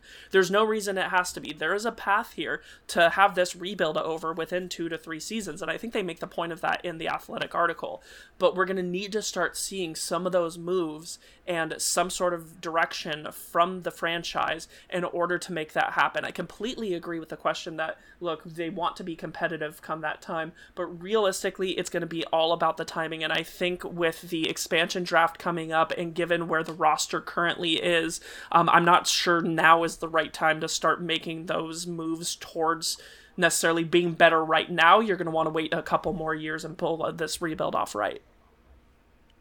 Yeah, I, I think so. I, I think that you're you're pretty dead on that. I don't know if you necessarily want to do it this deadline to go and trade for for a big piece. I think you should be looking to move out guys for futures this deadline, no doubt. But I think maybe this upcoming summer, maybe you look at taking a shot at Taylor Hall as a UFA again, right? Maybe the Ducks look at that. I don't know if I would do that. I see Felix's face, and now I'm I feel like he's just gonna judge me for saying that. But um, maybe the Ducks take a swing on a guy. Maybe they go after like a Mitch Marner, like he said, with the the Leafs having cap situ- uh, a cap situation. Maybe they look at trying to get him for for prospects or picks or or cap relief. Maybe that's what the Leafs are looking for. I mean, we talked about it with um, it being a flat cap. It's going to be really tough for the Leafs moving forward. They they're they were probably banking on the fact that the cap was going to go up when they signed all these guys to deals to to make it work. Maybe you can get Nylander out of there. So I, I think that it's a pretty valid point that it's the Samuelis are going to want to be done with this re I mean they want to be done with this rebuild now, let's be real. But they're for sure going to be want to want to be done with this rebuild by the time OC Vibe opens, and they're not only going to want to be done with the rebuild, they're going want to gonna are going to want to be back in their contending window, and I think that is a very valid point from Ken and something that I think is a very very astute observation with connecting the dots there, and I think that maybe that will factor in. Now whether or not that is something that Bob Murray has the ability to do, or whether he's not the GM anymore, maybe someone else is here taking care of that. But I, I think it is something to keep an eye out for. Of hey, OC Vibe's coming up. The Ducks are probably going to want to have a very competitive roster by that point in time. Yeah, I mean, it would be nice. It would be nice to go to fun, competitive hockey games in a really cool environment. Uh, you know, when the world is back to normal again. That that sounds really amazing right now. So I'm I'm rooting for that to happen for sure. Yeah, Yep. So I don't know, you, Felix. What are your thoughts overall on all this? Oh, I already already stated. Yep, but I was wanted. I just wanted you to put a put a bow, uh, bow on all of it. You know. Okay. But okay. I'll I'll, right, I'll, I'll put it. fine, fine, fine. I'll, fine. I'll, I'll, you know? I mean, Try, trying to tee trying to tee you up to finish a, a, a topic off, and you know, you just throw it right back at me. Now I know how it feels after from our text oh, message please. earlier today. Oh please. Wow. Don't even go there. Call back. Children, Call back. don't fight. Call don't back. fight. Okay. Well, I yeah, it, like any the, the goal of a franchise is to try and make money, to try and bring in fans, to try and have a good product. That's what the Samuels are trying to do, and they're they're reinvesting into it, which is awesome because as someone who lives in the area, I want to be able to go to a bar after the game and not have to have a steep Uber bill to do it. So yeah, they, you want to have a good product for that. I get it. All right. So, final topic for this show is World Junior rosters were announced. So we want to briefly kind of mention it. Felix Felix just has loved how much we talk about prospects at this point on this show. He's As- as dying can right tell. now. You can see it in his eyes. So we, we we went into depth last episode, but just for for everyone out there to know kind of where the rosters are at. Uh, Canada announced Jamie Drysdale is going to be on the uh, did make the team. He is pretty much set to be on the first pairing uh, with Bowen Byram for the entirety of the tournament, and will look to build upon his good uh, World Juniors last season. And the other Ducks forward, so the other Ducks players will be Team USA. Actually, all Ducks players, all Ducks prospects on Team USA made the cut. So you have both Trevor Zegras and Sam Colangelo making the cut, and then you have Henry Thrun and Jackson Lacombe making the cut. Uh, Lacombe and uh, Colangelo may have made it. We don't really know as a result of some players on Team USA testing positive for COVID and thus uh, not being able to make the roster. And John Vanbiesbrouck actually had come out and said that uh, basically they wanted to have a different roster construction for the tournament, but due to COVID, they weren't able to have the players that they wanted. So take that as you will, but Colangelo and Lacombe both made the roster, and so it'll be fun to watch Team USA for the Ducks. The only other Ducks uh, prospect will be on Team Sweden, which will be Albin Sundsvik, uh, made the roster, and so there will be four, or sorry, there will be six Ducks prospects in all um, at the World Juniors, um, and that all starts and gets going on December 25th. And so there's going to be a lot of hockey to talk about, a lot of hockey to watch, and it's going to be a lot of fun. And so, um, really excited for this tournament. Felix is just so excited for this tournament. I am actually. It's gonna be a it's gonna be a good one, um, especially for Ducks fans and watching Team USA, which I would imagine that's a the Venn diagram of that is pretty large. American Ducks fans, it's gonna be fun. You're gonna see Trevor Zegras in a big role. You're gonna see some prospects that maybe you haven't had as much of a chance to see in Thrun, Colangelo, and Lacombe. Uh, Am I missing someone? I, I've been I've been I've been called out all weekend for missing people. So just just making sure I'm I'm uh Thrun, Thrun Colangelo, Lacombe, and Zegras are on Team USA. You are correct. yeah I just don't want to be chastised again. Um, So anyway, yeah. So if you're an Leave American, Felix alone. if you're an American Ducks fan, which I figure is I don't know eighty percent of our listeners at a minimum, then we, we we have we have Aussie checking into our Twitch chat. Oh, yeah. from uh, our good friend from Germany, resubbed for two months. By the way, also wanted to give a shout out to Quack City, our good friend Chad, uh, resub for twelve months. Uh, so thanks a bunch. But yeah, so there you go, German Ducks fan tuning into our Twitch chat lot or Twitch stream is live. Germany in the World They Junior this year? Yes, I believe so. Okay. Yeah. Well, so I, you they might they be, barely held on. you you might be rooting for Germany, I would imagine, but if you have a second team, it would have, and you're a Ducks fan, it would have to be Team USA because of just the amount of Ducks prospects on there, and I'm excited to see it. I, I to be honest, the last couple of years, maybe even the last three years, I've barely watched the World Juniors. I don't know why. It's just one of those things that I watched religiously growing up, and as time has gone on, I've gotten less. I've become less uh, just a diehard when it comes to that. But now that we've spent so much time on this show, especially with the last draft, getting into prospects, I think now I'm more excited to see it because I actually know who these guys are beforehand, and um, I think for specifically for Team USA, it could. I mean, they could win the whole thing, which pains me to say as a Team Canada supporter, but they have a good team. They're they're doing things well with in Team USA. But as as Apparition puts it in the Twitch chat, I will watch any hockey at this point. Well, that time. yeah, that's what I was going to say. It, it, it, that's what I was going to say is that I'm just starved for hockey and competitive hockey. With all due respect to you know the the Czech league and the SHL, it's it's just too much of it's just too much work to have to watch those leagues, and so you know that the time difference and all that. I would love to watch them, but and the KHL, but this is going to be. I mean, it's in our time zone, I believe. It's in Edmonton, right? yeah. Uh, it- that's- so that's I Time. there will be Or there will be it's a like an little hour bit off. Yeah. there will be a slight preview on the website or article going on the website listing out the games and the start times and everything like that uh, this week. Jake and so I yeah, so a lot Credit of the games. Jake. I think the er, what? Credit to Jake. Yeah. The earliest I believe is there's an 11 a.m. start for some of the games, but majority are, are in the three to like six range, Yeah. three So, to six p.m. range. so we're gonna get some good competitive hockey before training camp begins, and then after that, it's gonna be right into the regular season. And hockey will be back in our lives, not just in the theoretical sense, talking about trades and cap situations, but actual games with players and dumb penalties and glorious goals and bad calls. I'm excited. I, if you can't tell, I we've been waiting a long time for this, and it's so close yet it still feels so far away for some reason. This is going to be so it will- great. it will- I've I, I was talking with Jake about this before we started the the stream that just like having no hockey has been such a downer and and lack of motivation for us and so I think we're just really excited to get a little bit of that kick as far as uh, the emotions go and and and want to crank out a bunch more content be excited to talk about some new things that are coming out. I know I'm so stoked for Team USA I it's interesting because I think it's you know between Team USA and Team Canada this year. Canada is super stacked. But with you know obviously as a Ducks fan having so many Ducks prospects on Team USA and the thing for me that I'm actually really excited about is to hopefully see Trevor Zegras actually get utilized properly because he was what third fourth line center or no he was on the wing last year I think was uh, and what's that No, yeah, he he was on the wing, and where he and this upcoming, uh, they've they've announced or not announced, but it came out that uh, all camp basically he was skating on a line with Turcotte and Kaliyev on the wing. I mean, they're they're, which I they're- love that that line was so good last season. They played together for a while and they were so good.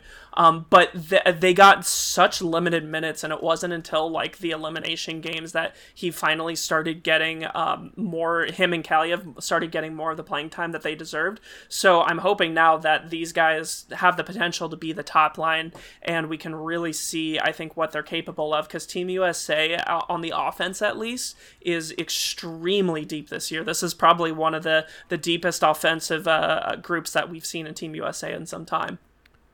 Well, if you were if you were looking for if you were still on the fence about rooting for Team USA, um, well, Cole Caufield, goals, elite elite goal scorer. Small goals, boy.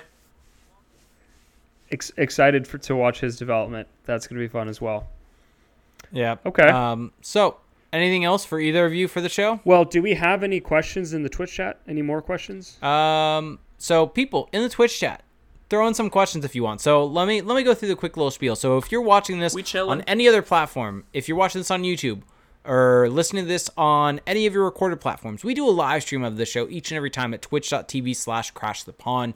Uh, we go live every Sunday at 8 p.m. Uh, you can uh, mark your calendars for that. We've been pretty much clockwork with that, except for a couple weeks here and there Yeah. uh, throughout this very, very, very, very, very long off season. So if you want to uh, subscribe, you can actually support this channel. If you have Amazon Prime, you get one free Twitch Prime sub each and every time. You just have to link your accounts, hit that subscribe button. You do have to do it every 30 days to help support this channel. Helps a lot. Get you special emotes in the chat, special badges next to your name, and uh, it's a it's a good time. So if you want to join in, watch us live, interact with us live, get your questions answered on this show. Uh, tune in 8 p.m. Sunday, twitch.tv slash crash the pond. So Campafu has a question for us. Uh, if Miller doesn't re-sign and Dostal becomes the starter in the AHL and just kills it, does he get the call to the big leagues? I'm going to add this season Well, to that question. Okay. I just want to preface that I think Miller is coming back, but I would say that it's unlikely because I think they want to see him develop in the A- in the AHL. It would have to take an injury. Well, and, and and here's this on that is that the big thing for Dostal is he's coming over from a different ice, ice surface. He, he, Finland, he might Finland's he, he might not be. He's probably not a, NHL ready. The AHL is No. going to be an adjustment for him, like you're saying. But the yeah, it's going to be an adjustment not only because of skill, different things like that, but size of ice is very different. You're going from the the Finnish ice, which is in between Olympic size and NHL size ice, and so the angles are different. There's a lot of things that have changed, and so the downside if you bring him up is he's actually not going to play. He's going to sit on the bench for most games, and so Yeah. there's really not a big benefit for him being called up into the NHL. It's much better for him to be thrown into the AHL. I, I could see him getting maybe one or two games this season, just if there's an injury, which is possible because of this crazy schedule that we're going to get. But I I wouldn't bet on him getting any kind of significant time at the NHL level this season. Yeah, I agree. Um, so, uh, there was a question uh, earlier on in the show that I cannot get to now, but it was basically wanted to know our thoughts on the the thoughts of expanded rosters, extended rosters that are kind of going on. There, there's conversation that the roster size may expand to 28 guys. Who knows what that will do to cap space if teams can carry 28 and it still counts against the cap. If you're able to have uh, guys over 23 uh, over your 23rd man not count against the cap. But what do you think about that? There could be expanded rosters for this upcoming year. I don't have any I- thoughts I- on it. I kind of, I, I like that idea, uh, just especially with the the way that they're going to do this without any actual bubbles. I- I'm not missing that. They're not planning on individual regional bubbles. No, we're planning no- on travel. no right? bubbles. Yeah. Okay. No so bubbles. if there's no bubbles, then I feel like given the other every other sport that hasn't had the bubble, so MLB, NFL, I think it's almost guaranteed that you are going to have some players um, test positive for COVID or have to drop out and not be there. So I actually do like the idea of carrying an extended roster. I don't necess- I don't think you they should count that against the cap because I do think that is unfair for certain teams. Um, so th- that being said, I, I I like that idea a lot. I just I would hope that they are um, given time to practice, that they're given some action, whether that's tr- extra training, um, scrimmages, things like that. Um, as long as they aren't just kind of traveling with the team and sitting on a plane and going from hotel to hotel, I'm totally fine. And I would actually encourage an extended roster just to make sure that everybody is able to roster full teams. Well, let, let me throw this out there because this is one thing I would ask about the cap hit situation is how do you justify which players count against the cap and which guys don't? Because think about this: if a guy's on injured reserve, he counts against the cap. He, he you don't get any cap relief for him being on injured reserve if it's short term. And so, how do you necessarily pick and choose? Do you have an exception that then you can throw a guy that's injured on it, or where, where's where's the line? What's the difference between COVID and injury? And so, there's a lot of discussion that they're going to have to have with how they're going to do it. And I don't necessarily know if you can make those guys not count against the cap. I mean, maybe you have it be a specific taxi squad and they don't count against the cap, but it's going to be tough to really justify how you're going to do it if, if it's going to be an expanded roster straight up and not have it count against the cap because the way the cap is currently set up with injured reserve. So th- there's a lot of questions with, with that. And that's definitely what they're discussing right now. And that's, I think, why we haven't seen an announcement because it's been all but report or been reported by a lot of different people that they've agreed to how the financials are going to work. They don't agree, they don't love how they're going to work, but they've moved past that part of the discussion Yeah. to now how are they actually going to make the season work? Yeah. And so that that is what they're figuring out now and these are the conversations they're all having having. You you hear that MLB? That's how you actually do negotiations. Well, yes. This this NHL one was not great. This Let- just let's shows this real. just shows It was a how hell of a bad. lot better than MLB was. Yeah, this this just shows how poorly Major League Baseball does everything. Really, did we ever find out Yep. about the fallout from the? Uh, is it Justin Turner? Is that his name? The the Oh, doc- there, there Oh, was yeah, no yeah, yeah. there was no fallout for it. well Yeah. that we know of in terms of any positive COVID. No, they they announced that there'd be no uh, uh, supplemental discipline. Okay, but we never found out if anyone got sick from that or anything. Um, no, the uh, there was a staff member I think who tested positive, but they think that they had tested positive separately and not necessarily from Turner. All the uh, players and everybody on the field for the post game celebration tested negative. Wow, that I feel Yeah. safer for some reason now. that actually makes is me feel solved. We're safer. good. We can Pandemic our solved. lives. Pandemic solved. Can't can, can All run right. around. Um, but yeah. So did we have another question?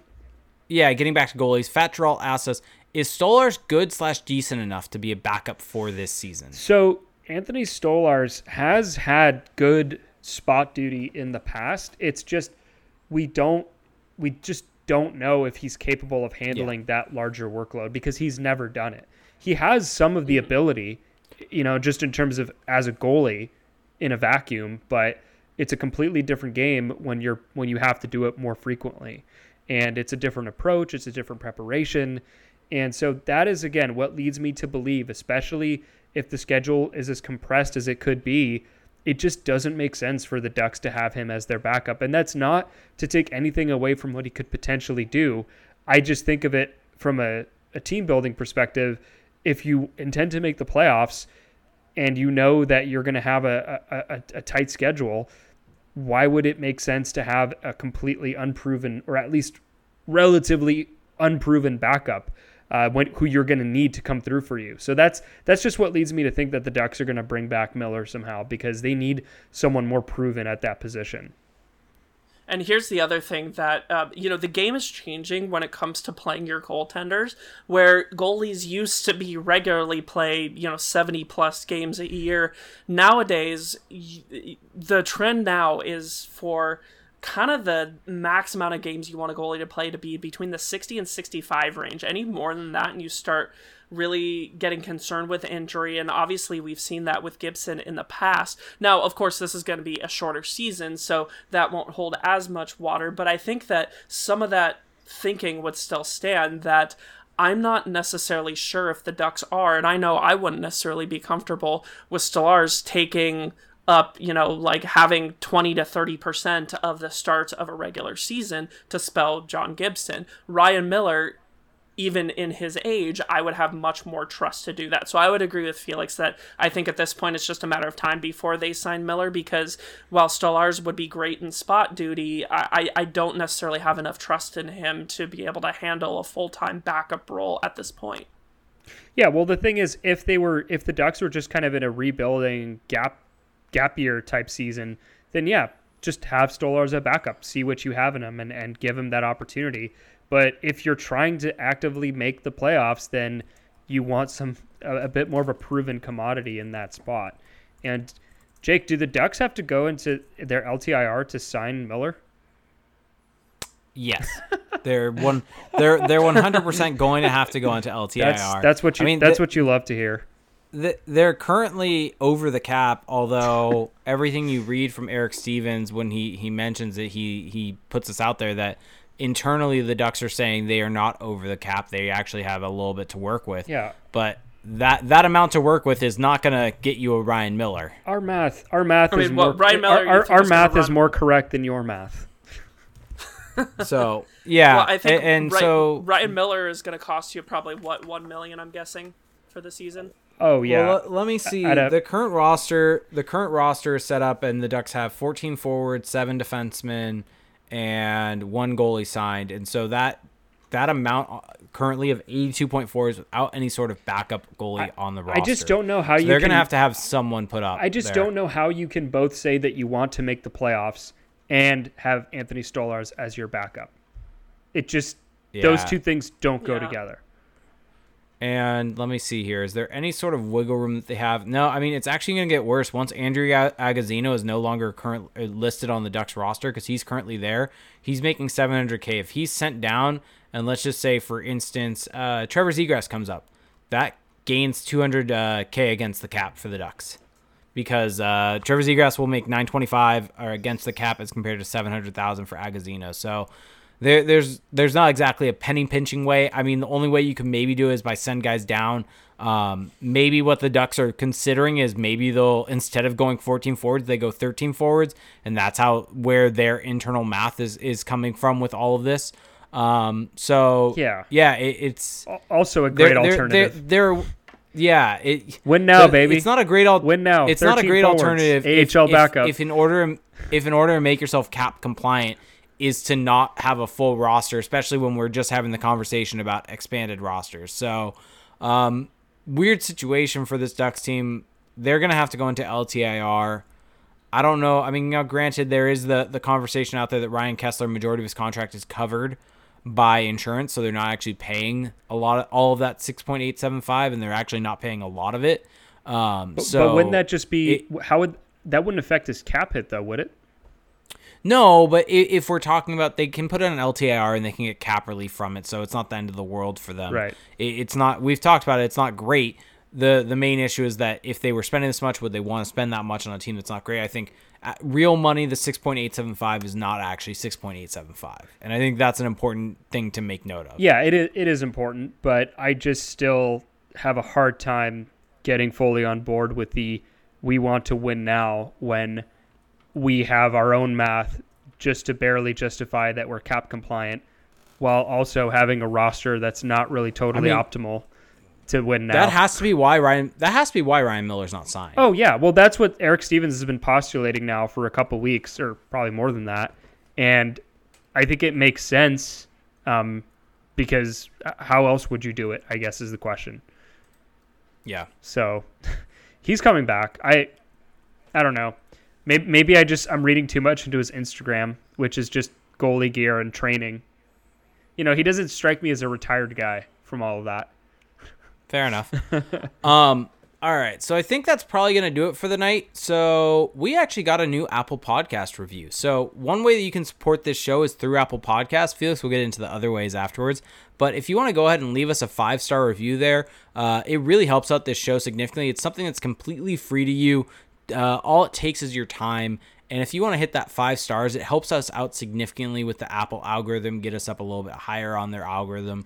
So if you want to go ahead and do that and leave a review, we will read it on the show. So we got this one uh, back on December 2nd from HanFet22 said new Ducks fan, five star. Han? As a new Ducks fan. Han. Han. Han. Han. Han. Oh, yep, yep. Come now I see it. Come on now. HanFet, like, uh, yeah, Han Solo. Yeah, that was bad. That was bad. Come on I'll- now. That. New Ducks fan, five stars. As a new Ducks, new fan to the Ducks, I'm enjoying the in-depth information and banter between these two. Really looking forward to my first season with the Ducks and Felix slash uh, Felix slash Jake. So thank, Thank you. you. so much. I'm also looking forward to being able to talk about Ducks games again. Uh, if I might say that, it, it's been a long time. So I'm hoping I, I'm looking forward to you enjoying it. I'm looking forward to myself enjoying it also. yeah, it's it's going to be nice to have something new to talk about. So yes, looking for, also looking forward to seeing the reverse retro jerseys on the ice. Anyway, so thank you so much for that, twenty two. And once again, uh, just as a reminder, go to the Apple Podcast app, search "Crash the Pond," and uh, you can either just leave us the five star rating or go one step further and leave that review. It goes a very long way. If you're not on Apple Podcasts, um, we're pretty much everywhere where you can get your podcasts. I think Spotify. We're on YouTube. Um, I'll get into that in a second here. But another way that you can really support the show that does go a long way, uh, we are on Patreon. So patreon.com slash crash the pond. We have two tiers. So for a dollar a month, uh, you get access to our patrons only Discord chat, which is a lot of fun. Um, in that chat, once the season does begin, what we did in the past and what we're going to do again is we're going to have in-game live chat. So we're just going to be going back and forth, talking about the game, reacting. We also get in there when there's big breaking news. So for example, when there was free agency in the draft, we were in there. The free agency in particular got really wild because of what the Ducks did.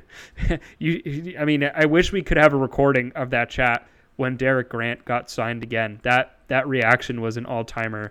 So that's for a dollar a I'm month. very, I'm very happy we didn't do a live stream of free agency day. oh, it would have been so much fun. It would have been glorious just to see your reaction. You and I have very different definitions of the word fun. I, I would have just been I would have just been laughing hysterically while while Jake would just, would just start drinking his sorrows away. Um, I would have gone. I would have gone for the bottle. Oh, that's so good. Oh, there's still time. You can still do that now. Um, but but um, you don't worry. You'll, have plenty of opportunities when Derek Grant is playing meaningful minutes under Dallas Eakins. Oh, Um, oh.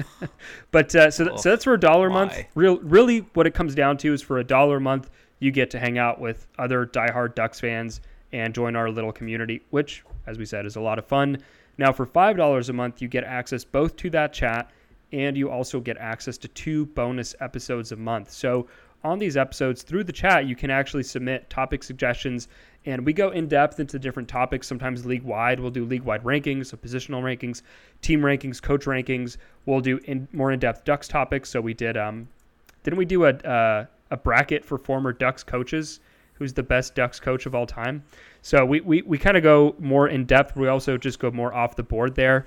We're not as tied to the, the news of the day or news of the week as we are on the regular show. And it's a lot it, there's a lot more banter on there so if you enjoy the kind of fun lighter side of this show well on those bonus episodes we'll talk about we may talk about star wars we may talk about This next one. food rankings yeah there's So- th- th- there's going to be a lot to talk about with uh, the I, I'm gonna mandalorian I, I, I- I'm putting this out there. It's gonna be three man one on our next one. We're gonna be recording it after the Mandalorian season finale. i thought there was and we're oh was was 15 not the finale no, it was not. Oh. that is that is that is why this has been delayed, Felix, till next week. i for some reason thought that was the last one which i'm glad it wasn't No. because uh, 15 thumbs thumbs middle What? just kidding um What is wrong with you? just what want, is wrong just wanted to with see your reaction to that. Uh, no, we're not not gonna get into any spoilers right now, but it will be a full spoiler Patreon Yeah. episode going through the entire season make, of the Mandalorian. Make sure you've watched all of it beforehand. this this this will be the final Patreon episode before hockey gets back, so we're gonna get real weird with it. oh, that's right. Oh man. Okay. I just Let's got fired do up. Um, okay, so that's for five dollars a month, and that's at patreon.com slash crash the pond. Now, if you are someone who likes to listen slash watch to podcasts or watch podcasts on YouTube, well, we are on YouTube as well. YouTube.com slash crash the pond. Videos go up on Sunday nights, late Sunday night, and um, make sure that you subscribe to us there. Make sure that you turn on your notifications so that you know that you get notified immediately as soon as the show goes up. The great thing about the YouTube channel, besides getting to see our made for radio faces, is that you also get to see, you also get to interact with Jake in the comments. So if you leave a comment, Jake will get a notification on his phone and he, Hi guys, and- I see you. and he will reply immediately. We've gotten some pretty good banter in there. I should probably jump. get- I should probably jump in at some point. The only issue is my YouTube account was created in like 2006 and is a really embarrassing name. So I'm. You, I, I you know you know you can change your name, right? I really don't want to though. There's a, there's a posterity element that I, I kind of want. I'm kind of You- latching He onto wants to remain perpetually embarrassed. you know you could create a new account, right? I want to say it, but then people are gonna look it up. At least one person will look it up, and they'll they will see my embar- embarrassing YouTube videos that I uploaded when I was like, uh, okay, probably 13. Okay, now now now you have to spill it. You can't give us that tease. You're. I- selling this channel so hard right now, Felix. I was I, I I used to I used to do street hockey videos, thinking that they were just the best thing ever, but they were just uh, iMovie on like the Macintosh in 2006, 2005. So, So Everybody what is the name of your cyberbully account? Felix what is into the name of revealing your I- account? screen name. okay, I guess I guess I'll just I guess I'll just do it because You can't you can't give us that tease and then not put it well, out if there. you if you've made it this far into the show, I'm assuming that you're you know you're you're more of a diehard and you're gonna approach us from a good faith perspective. and not you. So Habs Habs for all the way I have evil Habs all the way 92 is the account name. So there you go. I put it out there. Search it at your own That's not nearly as embarrassing as I thought it was going to be. it's just it's just exactly me at that age. I don't know how else It to is. put it. That's true. It still is me now, kind of. Um, but yeah, so YouTube.com. Wait, s- say say it again. Crashcom. Say it again, no, please. that I said it once. Ha- F- CJ, what was it? I think it was what Habs uh, Habs fan ninety two or Habs are great ninety two something like that. Well, you're gonna have to. If you didn't catch it the first time, I, I can't. I can't help you beyond that. Hab- Oh, Habs that- fan ninety three. Nope. Oh, Why would it- why would it even be it in the 93? chat. Tony just dropped it in the Wait, chat. street. Wait, that that's Street Hawk. Oh, Habs all the way ninety two. There you go. Oh, There let's it l- my vlog. Let's see if I can play one Oh, of these. come on. Just the Oh, audio. baby. Wow. do, do I play? I'm really, Do I play one of I these? really- Just the the au- the audio. Please, The Nikki B. please don't. oh yeah, that was My was. goalie skills goal montage. oh, this is amazing. Hey, I I said it was embarrassing. Here, here, the audio from it's playing right now. I'm I, the the. I can't believe our I- OBS is not set up right now to have a screen show. I with can't believe people, I but- gave this away. I'm so mad at myself. Wow, there are a lot. There are way more videos on here than I expected. Yeah, there's a lot. Detroit City. Okay, we need Yes. we need to end this. This is gonna get All bad. right, let, let, let's end this. Felix has suffered enough tonight. Felix, I would like to let you know that cra- the Crash the Pond account has officially subscribed and Wow, has I- notification bells turned on. I have thirty. I have thirty six subscribers. That's actually more than I thought I still had. So, it's gonna go up significantly now. Everyone, go subscribe to Felix's channel. oh my god, Yes. Looking at this is just brutal. Okay, I need I need to take a couple. I need to take a couple of these down before people Some get to it. highlights from NHL 06.